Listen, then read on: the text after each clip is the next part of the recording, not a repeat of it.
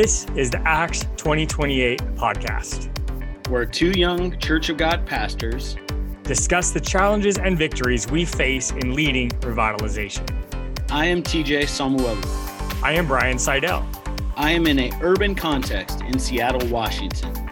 I am in a suburban and rural context in Boise, Idaho. I am in a liberal state. I am in a conservative state. My ministry background is in missions. My ministry background is in youth ministry. And yet we are both in our first lead roles. To help God revitalize the existing church in the Pacific Northwest. We are helping each other. And you. To truly live out Acts 2028.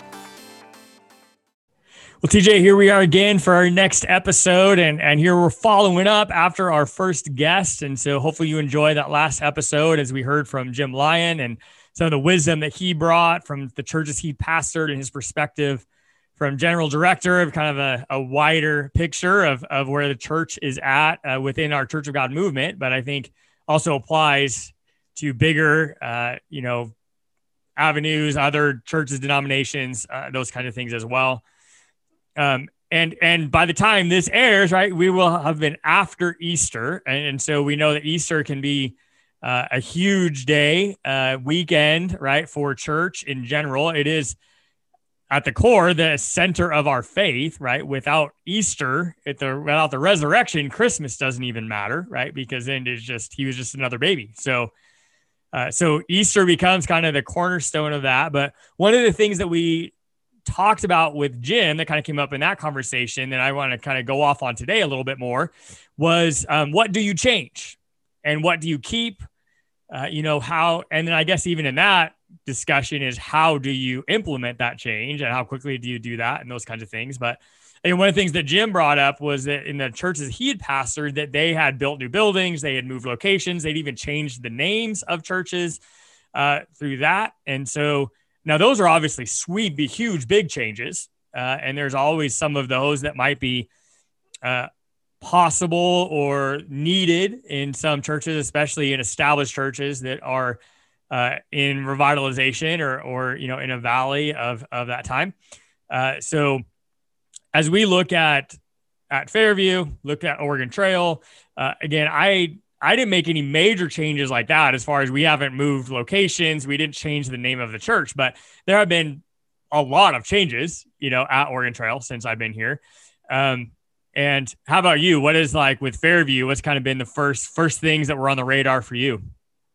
Yeah, so I wouldn't say that there's been a ton of changes. More adaptations for survival probably would be a better representation of that. Like, um, you know, we talked about earlier episodes that we didn't have an online presence, and so really stepping into that and making things, uh, you know, more streamlined and available uh, for those that attend church because of the pandemic.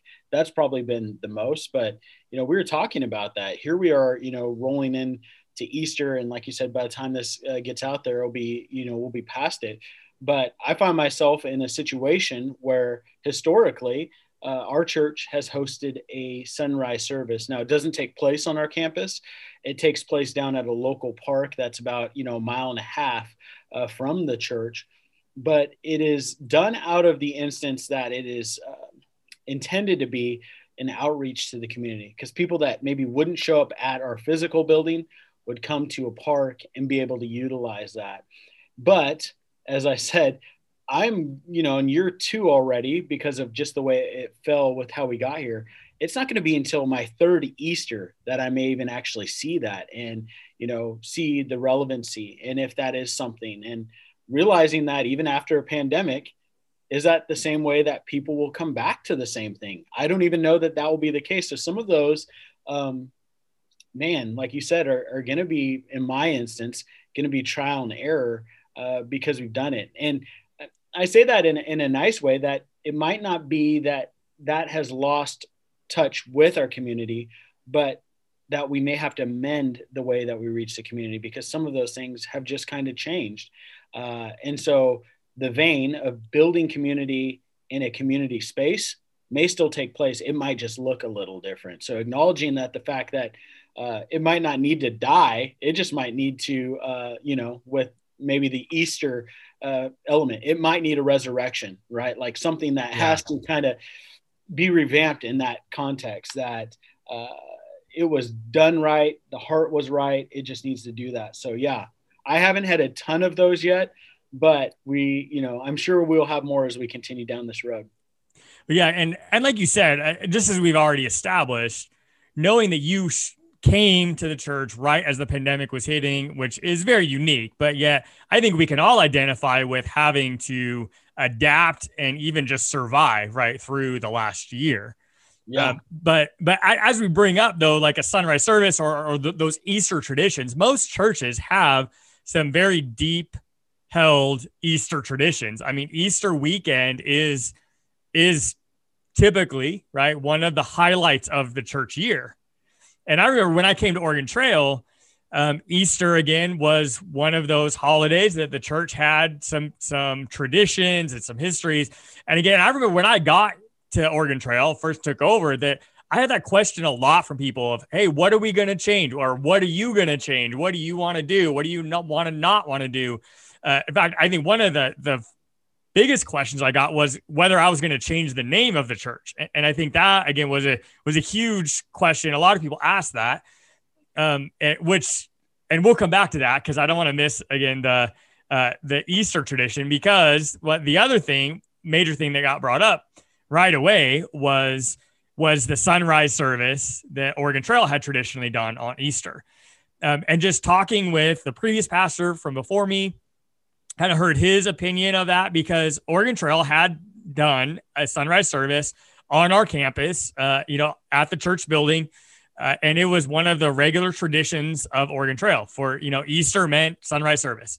And again, I don't know how that started. I don't know why, you know, but that was the tradition of Oregon Trail when I came. And and yet the the number one thing I heard from everybody in the church when they brought it up was how much they didn't like it and how much you know that it, it was it was poorly attended that uh, those that did go uh, didn't like having to go set up everything outside in the dark it was always freezing there you know there's all, all, these things but yet it was just it was what the church did. And so they just continued to do it. And um, and then a- after the sunrise service they would have a service and those were there. Then they would do a breakfast thing you know inside the church after it. Because um, you know because there was i mean a couple hour um, kind of break right between the sunrise service and when they would normally have their normal Sunday morning church service.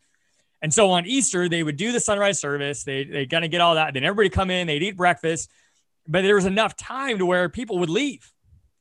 And then they would do their regular church service at 11 a.m. on Easter. And it was one of the lowest attended Sundays of the year for Oregon Trail because all of the regulars would come to sunrise service because that's what we do, quote unquote. Right. And then they come to your breakfast and then they would all go home and, and either just not come back or fall asleep because they got up at 3 a.m. to get ready for, you know, or whatever. And so the this the Sunday morning service on Easter literally was just basically attended by those in the church that didn't come to the sunrise service, which was very few.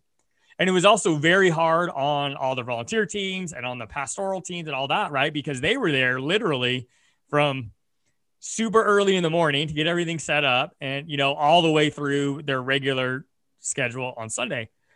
Now, when I and I as I heard all this, you know, it just it really baffled me because every church I've ever been a part of that I've served at, that I grew up in, like any of those things, Easter Sunday was always the highest attended Sunday of the year and, that was just what I had seen. Again, it was a huge evangelistic opportunity because a lot of people will come to church on Easter Sunday that don't come at other times. You know, we have kind of the the running pastoral joke, right, about the Christmas and Easter crowd, and that we have those that that only come to church on Christmas and Easter, which, which is true, and for probably a lot of varying reasons. But um, but uh, just in my observation and experience, is that there were actually more people that would even come on Easter than even on Christmas. And for whatever reason, I don't know why that is, but we just saw that. And so I, I always saw Easter as a huge evangelistic opportunity. And so, yeah, I realized from what everybody, everything that everybody had said about the sunrise service was that it completely destroyed that opportunity.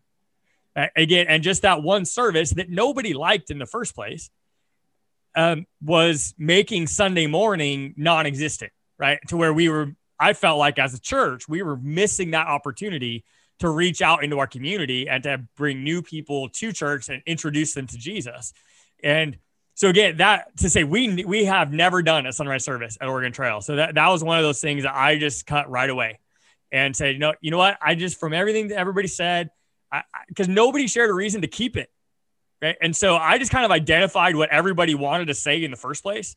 And, and that was honestly the experience and, and the feedback I got from people. Most people, when I announced that we were not doing a sunrise service, most people were like, was a sigh of relief, right? Or they're like, oh, thank you.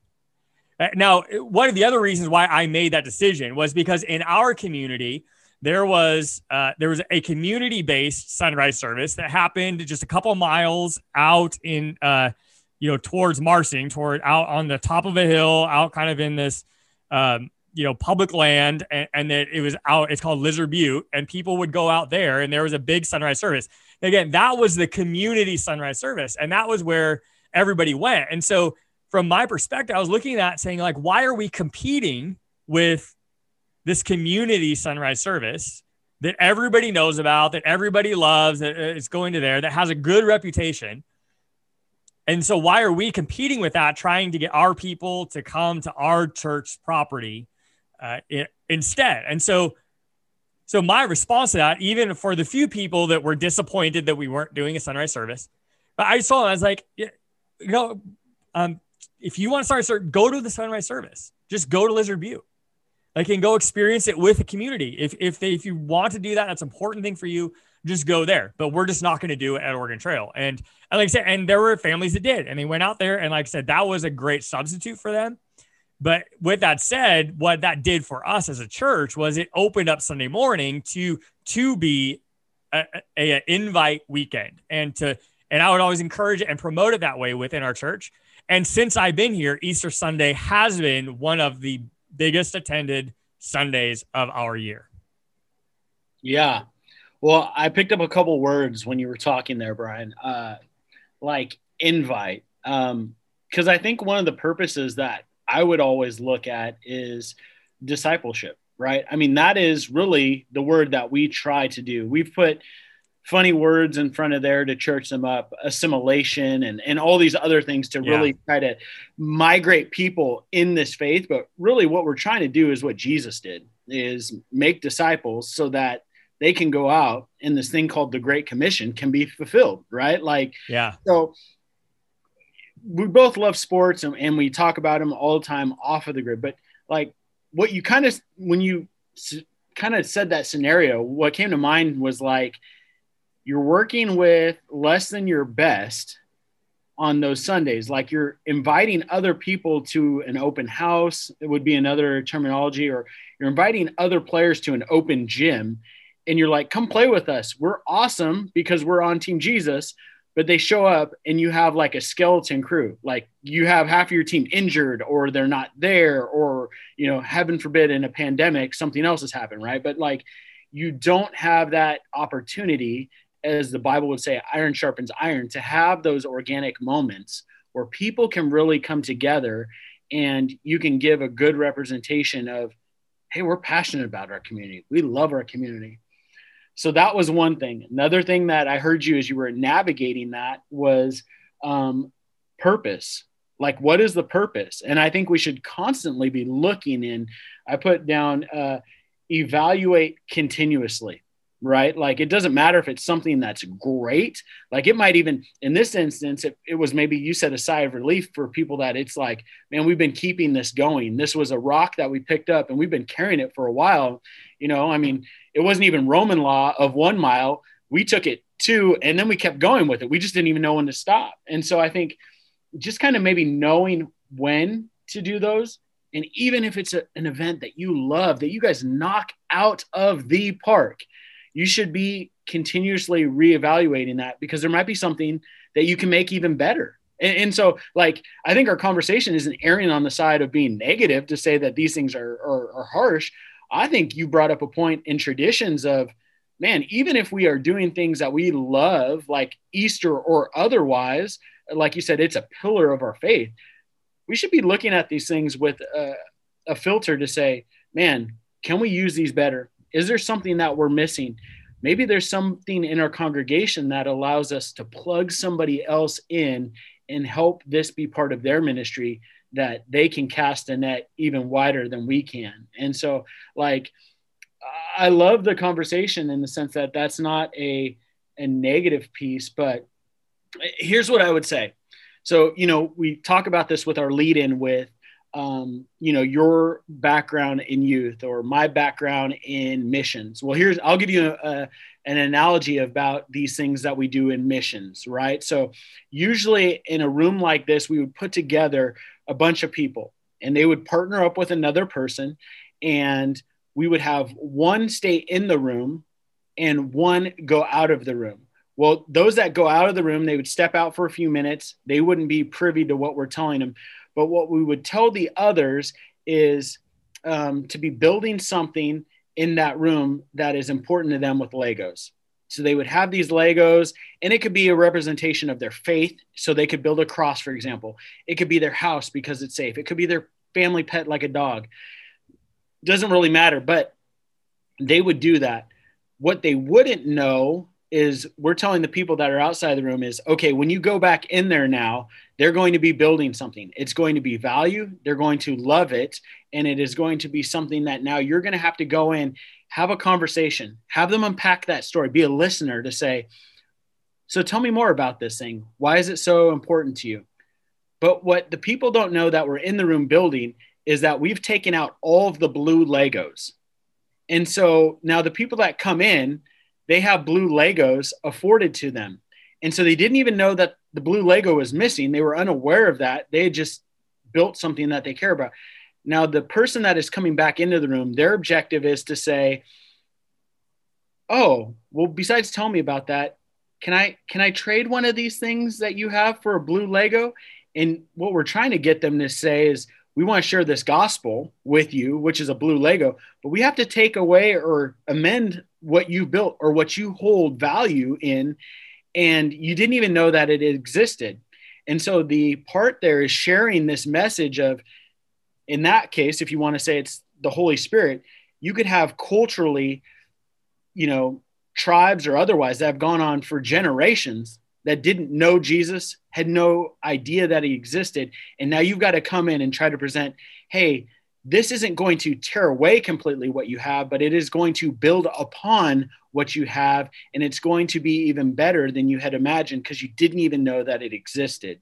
And so that is kind of one of those things uh, that we use as an example of building and, and hands on and engaging in a conversation uh, from a mission standpoint to say, here is how we're going to interject this and not from a standpoint of like your goal is not to come in and rip all of their legos apart and say hey that's really terrible. We don't like what you build. We have a better plan. That's not the objective. And i don't think that that's going to get you far in that word discipleship or any of those other things that we just talked about. So that would be one of the things i guess from a mission standpoint before we go on in the field we try to encourage those to engage in a meaningful conversation. And oftentimes it's listening. And uh, i think that's what traditions and stuff do is again does that exist for our own fulfillment? Or is this an opportunity for us to engage with people outside of our church community um, with others to meet them at their point of need and to love on them? And maybe because they don't know that and it's something as life changing as eternity.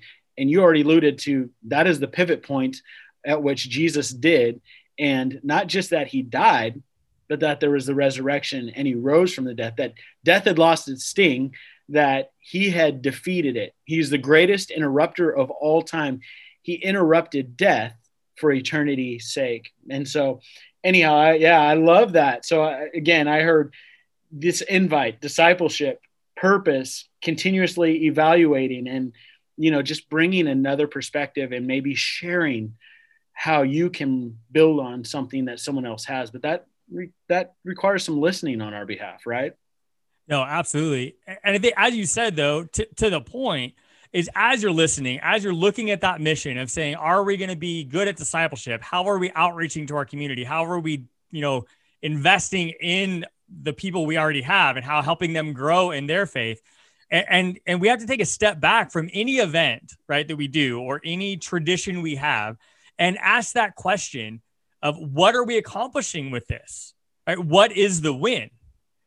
And again, as we even compare our two churches to and our experiences with sunrise service, right, is the transferable concept here for all of us is that whether to to to continue or to stop a tradition or a service or an event or whatever it would be, it is not a simple answer.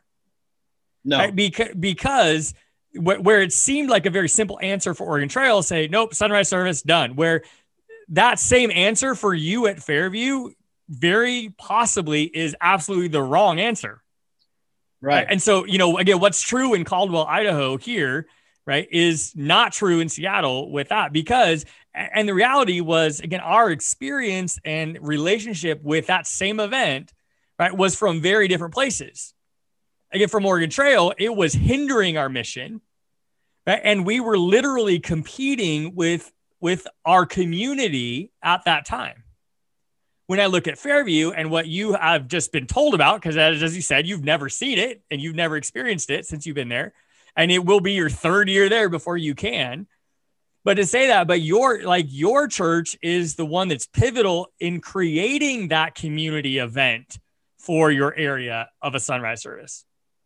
So where I was coming from Oregon Trail saying, hey, why are we working against what's already being successful in our community. Let's stop doing that. Where you, on the other hand, at, from the Fairview perspective, you are enabling that event for your community. Right. Right. And, and which actually will help your mission as the church, right? Of again, of the community and looking at your church and saying, well, what is what does that church bring? Why are we glad that Fairview is in our community? Right. Well, another way to look at that, B, is to say like uh, why would we want to recreate the wheel in your instance? Like as i look at that is if there's something else that's going on and i think sometimes again we get inundated with just understanding a need and we jump in uh, instead of knowing that there's others that do that on an ongoing basis. Uh, so why recreate the wheel to do something just because when you can support someone that is doing that better like in an outreach format um, even well intended, right? Like we've heard stories where, uh, you know, someone wanted to get resources to uh, a place that went through a natural disaster, and it could be, you know, in Central America. So they're in Florida. I've heard of stories where people have bought planes so that they can fly in supplies to these areas and get it. And I'm like, that's great. I understand where their heart's coming from, but they just put thousands of dollars into a plane when there could be other congregational things that like whether that's outside of you guys i went to one their mission aviation fellowship there might be people that are already doing stuff like that or you know different outreach things a red cross and they already do it so you've just wrapped up a hundred thousand dollars in a plane to do that where that hundred thousand dollars could have been sent to one of those organizations to make a bigger impact. And so that's what I mean by recreating the wheel is sometimes with the best intent, uh, the, there's a book called When Helping Hurts. Uh, you know, we're trying to do the best, but really, if we're trying to make that investment with a kingdom mindset, it might be best for us to say, well, it's not our thing. This isn't where we get in on this level. We are the people that come alongside Moses and help hold his hands up and that might be the best use of our resources and time because we were never intended to start uh, a food pantry at our church. There's one right down the road that does a really good job at it, but we could do a food drive for them to help replenish that or otherwise. And so I think even though we see the need and we can identify it, and you've just stumbled onto another piece that I think we should probably put into the conversation is you have to know your congregation uh, whether you've been there years or whether you're new like me. And if you don't know your congregation, which in this instance, there's going to be ignorance that I haven't seen it, as we said, at year until year three. is you have to be able to ask the questions. So if you don't know those answers, you have to ask the questions and get yourself around the people that know that. And we all know that depends on who you go to, including what their proximity is to the project, that you could get varying answers. But you have to know your congregation and you have to know the questions to ask.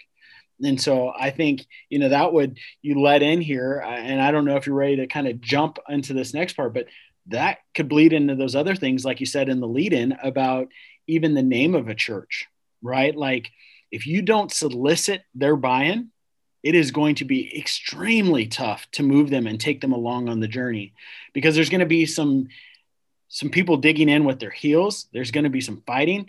And some of the big indicators that they will see is that you're not honoring them. And so you always want to help honor that part. And then oftentimes the second wave is like we have had our identity stolen. Like if you come in and you're a new guy with new opportunities or a new woman with new opportunities and you just like take this and you run with it and you don't communicate even if that's where god is leading you oftentimes they can feel like you stole their identity. And remember churches when done right are one of the most intimate things. Like these are the places where you come to faith that you live life like acts and those things with people so you're very transparent and open um, that you're human uh, and those things. And if you, they've given up so much, vacations and otherwise, to sacrifice. They're the people that have shown up long before you got there to be on Saturday work crews and all those different things. So, how do you help honor them in the fact that they don't feel like stolen? Now, I think there's always an exception rule, but most of the people that had that, and we're talking legacy pieces here, they didn't do that for the sake of, you know, if it's Sister Martha that's been a part of the church that taught Sunday school to the kids for 45 years. I don't think Sister Martha set out to do that to sow seeds so that she could have her picture up uh, very prominent in the church building. I don't know that to be the case, but most people that I know that do kingdom work, that's not their objective. It goes back to that discipleship and following Jesus. Um, so, you know, transitioning there a little bit again is even with a name, is knowing your congregation, inviting them into fellowship, honoring and don't allow them to feel like there's a stolen identity, that you are disjointed and you're pulling in a different way. And I think you've kind of described some of those layers of how you've done that. So, yeah, go ahead, yeah. jump in. Well, no, and, and I think on that point, because like I said, that was the the first question I got from everybody within the church was, "Are you going to change the name?"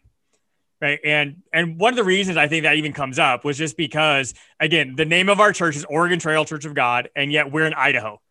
And that that's always been the, the biggest question i've always gotten. Well why is it called oregon trail when you're in idaho? Should shouldn't you be in oregon?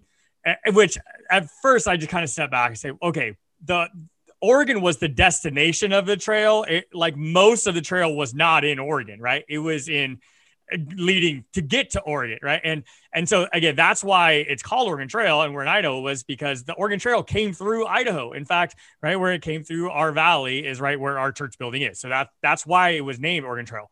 Was one of the reasons. The other one was there was a Caldwell Church of God and a Middleton Church of God uh, way back when, and then both of those congregations sold their buildings um, and combined their congregations and moved to our present location. And so our location again is right off of the freeway, right in between the two communities, Middleton and Caldwell. And, and it's purposely not in either town um, because it was a combination of the two. And so they named it Oregon Trail, not just because of the physical location of where it is, because it's where the Oregon Trail came through the Treasure Valley, but also it was a neutral name, right? It wasn't so everybody could get behind it. And there was, again, you talk about that identity piece. It gave the church a new identity, one, a unified one, right? From those two congregations combining. Love it. And so as we see that though, I think that's the other thing we have to realize, whether it's changing the name or doing any kind of event is not only do we have to talk with those in our church and find out okay what memories are tied to that event or to that name right? What um, histories there what emotions are tied to that all those kinds of things. But i think we should also hear that from the community that we're trying to reach. Right? And to say are there are there negative connotations attached to the name of the church? Right? And that was again one of the things that that I also did right when I got into this community, um, as we because we moved my my family into this community. We bought a house, and my boys went to the public schools right by our church, and you know all those things. My wife was a public school teacher. She got a job out here in the school district in Middleton.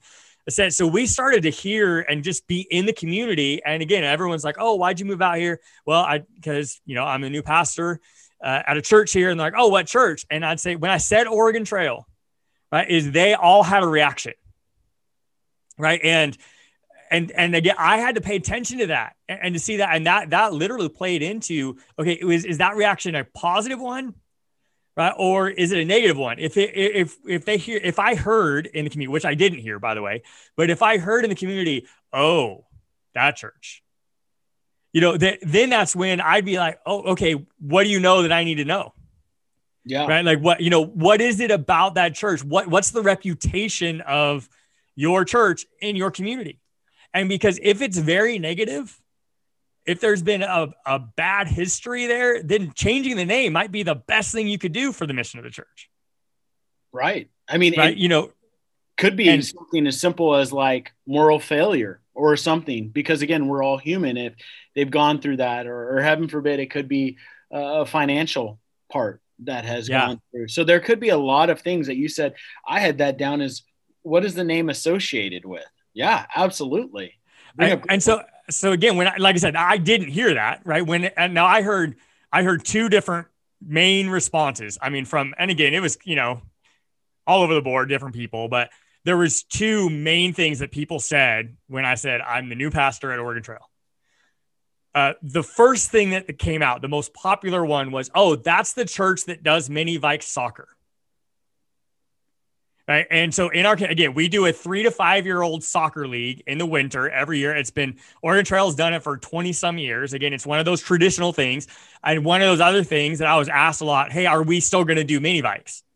Now the, um, and again, it's called mini Vikes because Vikings is the, the Middleton school district um, mascot right? So uh, the community is Vikings, so we do mini Vikes, right? So that that's why it's called that. It literally was connected. It was done for our community from the very beginning. The church had done it, and, and like I said, that was the number one response was, "Oh, that's the church that does mini Vikes." And again, that was a lot of people in the church asked me not just sunrise service, but are we going to still do mini Vikes? Now, the thing I heard from people in the church was very similar things that I heard about the sunrise service, right? Was well, you know, it, it used to be really big, but it's kind of dwindled in years. The last several years, the they they struggled to get volunteers. They struggled to do it well. Again, I just kind of heard from the people in the church that they were just tired, right? And, and it was one of the things that again I felt like they were kind of kind of hoping that we were going to stop doing it. But it was the number one thing that the community knew about Oregon Trail, and the community loved it and so in that, I saw that and said, okay, that is something I think we need to feed. Right. And not only do we need to keep doing it, but we need to do it better. Right. Because the foundation's already laid in our community. That's one of the main reputations of our church in the community. And that's something that we need to build on and do it better and grow it so that we can have a deeper reach into the community through a three to five year old soccer league. Right. And that again that we just run in our gym in the middle of winter. And and in that so like i said that where we stopped the sunrise service mini Vikes was something that we can not only continue to do but we invested in deeply. You know we put more resources into improving the field setup. Um, you know again i sold it to the congregation. I'm like guys this is something we have to do. We cannot stop doing mini Vikes but we have to do it really well because this is a huge outreach opportunity for our church because the community is already behind it. Right. And it's one, and we hear it still every year. They come and like, oh, I remember playing soccer here. It's so awesome that I get to now bring my kid to play soccer here. Right. And, and through that, we've had again families now that have committed to come to church and that are a part of our church that started through mini Vikes, right? The first time they were ever here was because their kids came to play soccer. And so that thing now, again, that was one of the reasons why I didn't want to change the name right? Because I didn't want to lose that reputation in the community for that. And the other side of it was I did, I, and I could tell within our within our congregation that people had uh, they had deep emotional ties to the name Oregon Trail Church of God. right? And and one that um, again that was not worth changing because I felt like that like the name wasn't hurting us at all, um, but it also I think changing the name of the church would would have hindered our it would have created a wound within the congregation that we didn't need. And so that so so again the the number one thing was mini Vike soccer, right? That's right. Now the number two thing that I heard in the community, right, when it, when they, when they knew that I was the new pastor at Oregon Trail, the the second most popular response was, "Oh, that church is still open." And to, again, that's very telling as well. But because again, our, our physical location of our church is very visible uh, which is it's just an, an incredible asset for the church in our community. But also, though, the fact that uh, the building had been closed most of the week, there was not a lot happening in the building. Uh, again, they were open on Sunday morning. They were doing one service on Sunday morning. Other than that, pretty much the building was empty. And because the church was going through that that valley, right? The the building and the grounds on the on the facility and things were in a dilapidated state. And so the people driving by, their observation was, yeah, I'm not sure that that church is even open, right? Because they never saw cars there, right? And the building and the maintenance of it had was was not great. And and so uh, and that again, what that's something that man, we have to again help change that uh, that reputation. And so again, I'm like, oh yeah, it, it's definitely open, right? And um, and then kind of the, the third one was, you know, people would hear that if, if they knew where it was, that was kind of one of those two responses. If they didn't know anything about the church, they would they would say, Oh, where's that church at? And I said, with where our church is, everybody who lives in Middleton literally has to drive by our church to get home. Because everybody uses the freeway, they get up freeway, literally they get off the off ramp on the freeway. You are literally looking straight at our building. And yet I would tell them where it was, and they're like, Oh, I didn't even know that was a church. And so that was again one of the other big changes we made was not not not only did we not change the name, but we literally put the name of the church in huge bold letters on every surface outside wall of the church. Right. And so literally when we because when they were sitting on that off ramp waiting to turn right, right, to go to, to go home, like I said, their cars literally pointed straight at our building. And there was no signage on that side of the building at all. And so people, if they didn't know it was a church, they would have no idea it was a church, and they there was no way for them to even know it was a church. And so that was one of the things we did on the back. It was the back wall of our sanctuary. Uh, it's like a two story huge building, and yet on the back of that, we literally put this huge letters, Oregon Trail Church of God, right? And with with our logo on there and everything, and, and we did rebrand it, so we did you know new logo, new everything, uh, and, uh, the rebranding stuff, and and and again put in his huge sign on the back of the building. And, and that that again opened people's eyes to like wow there is a church there. And, and that that was again huge in people starting to come which in turn the more we did and and i heard that a lot in the first couple years of one of the reasons that people came was because they said they drove by and they saw that there was now activity at the church and they wanted to know what was going on yeah no, I think, you know, we face some of those same things. You know, we are in a building, and yours is kind of the same way that it it doesn't necessarily look like a historic, like older building like that a church would be a part of. Yeah. Um, ours is an old uh, school building. And so, again, we have to then be even more intentional to communicate that that's not merely who we are because some of the obstacles we go against is we have a child center, we had a school here historically, and you don't want to be just an afterthought because, as Jim talked about when they moved up here, um, they did change their name from Woodland Park Church of God, where they were located closer down there, to Fairview, which was the name of the elementary that closed down. So it made the relevancy in the neighborhood and some of those things work.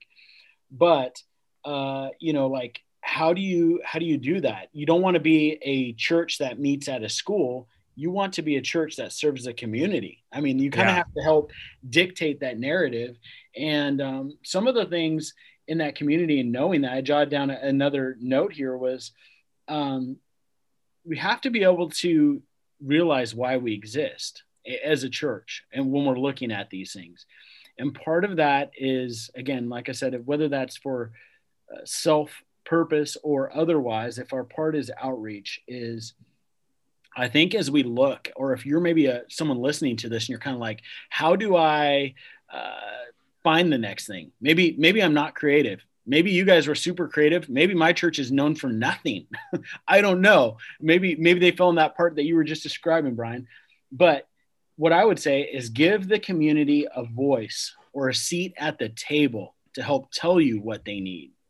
And then if you do that, you will have not only an opportunity to have follow through and be the type of people that, oh, those are the Christians that actually heard what I said and they're walking through that and meeting that point of need, as opposed to what we've done historically, which is, oh, hey, um, we built this really cool thing for you guys. Why don't you come and use it? And they're like, that's not what we were asking for. We didn't ask for that. You're doing it on your own. And now you're trying to uh, have us fit into your mold of what your expectation was. And so, again, I would say give them a seat at the table and how they could help. And then part of that, again, is maybe they present like in Seattle. I, don't even know how many needs that they could present to me but of those, and as you pray about them and see where God is leading you, it's what are you equipped with to meet those? And that's maybe another way as you start to work down that list and be praying for, ah, it's mini Vikes. We have a gym. We have these things afforded to us. So that's low lying fruit that we can engage in a meaning way. Our community desires to have this, and we can fit that need. And then after you've done that, you've asked them, you've figured out what you're equipped with. I'd say the last thing that even if they don't go completely right, um, but this weird thing that uh, if we are known by our love for one another, then I think you're still doing all right. Like yeah. if your intent is pure and you're doing those things, now that's not an out to say, hey, just love people and mess everything else up. No, there's stewardship that goes with this. And we've talked about ways to engage and roads to get in and literally freeways to get off of and look directly at your church.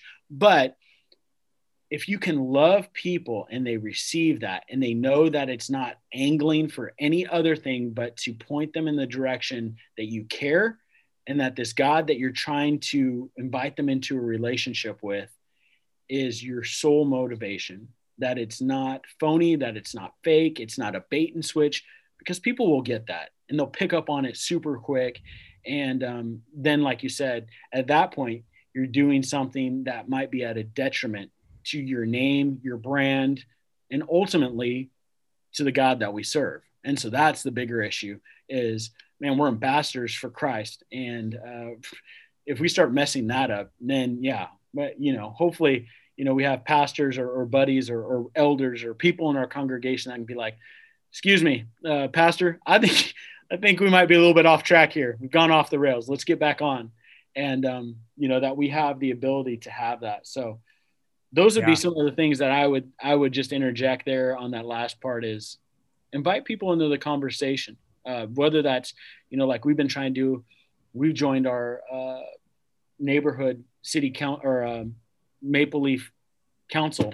And then I've had a call last week with our uh, district council member and so, like, asking our community, how can we help? Where are the needs? How can we serve? Yeah. Yeah and I think, again, just to, to wrap that up, and I think which is a great way to wrap up this episode. We, as we go back to our theme verse for this podcast, right? Acts 20, 28. Right, it says to feed and shepherd God's flock, his church. And I think we have to remember it, it is God's church.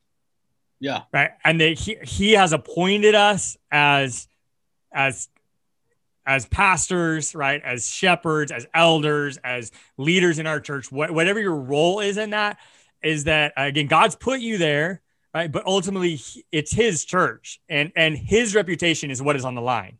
Yeah. And so again, represent Him well, right? Which includes being a good steward of everything He gives you, right? Of doing everything that He asks you to do and doing it well, doing it with excellence, right? Doing it the best you can and representing him well in the community on how we love each other, how we love our people, how we love those around us. And because hopefully, right, we do give God a good reputation in our community. right? That again, whether they're believers or not, whether they're open to Jesus, to who Jesus is, or or they even claim to be an atheist and push God away as far as they can, no matter where they are, their own hearts are. Hopefully, they have the the perspective of, "I'm glad that church is here." Yeah, that's humbling to know that we might be the only version of what someone sees of Christ. And so, man, it's being a Christ follower, it's not easy. it's not. But I'm glad that we're here. I'm glad that we're able to discuss this. And man, I I guess I'm I'm praying for those that that listen to this that it is an encouragement for them that they have an opportunity to continue to not only grow in the relationship with God and uh, even in their service and their opportunity of ministry. such a freeing thing when you can identify what you just said, that it is God's, and it takes you off the hook from all those other things. It's no longer about you or, or your part, but about who we serve. So that's that's a great word.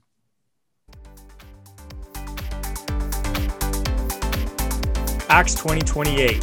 So guard yourselves and God's people. Feed and shepherd God's flock, his church, purchased with his own blood, over which the Holy Spirit has appointed you as leaders. The Acts 2028 podcast is a broadcast production of In His Grip Publishing. Our theme music is Achievement by Giovanni Bruno. We'd love to hear from you on our social media accounts or through email. You can like us on Facebook and follow us on Instagram at Acts 2028 Podcast. Or send us an email at acts2028podcast at gmail.com. Please subscribe on your favorite podcast platform, leave us ratings and reviews, and even give us your email so you can be notified of new episodes. Thank you for listening. And until next time, we hope that you will lead wherever God has put you. And together we can all live out Acts 2028 as we serve in the established church.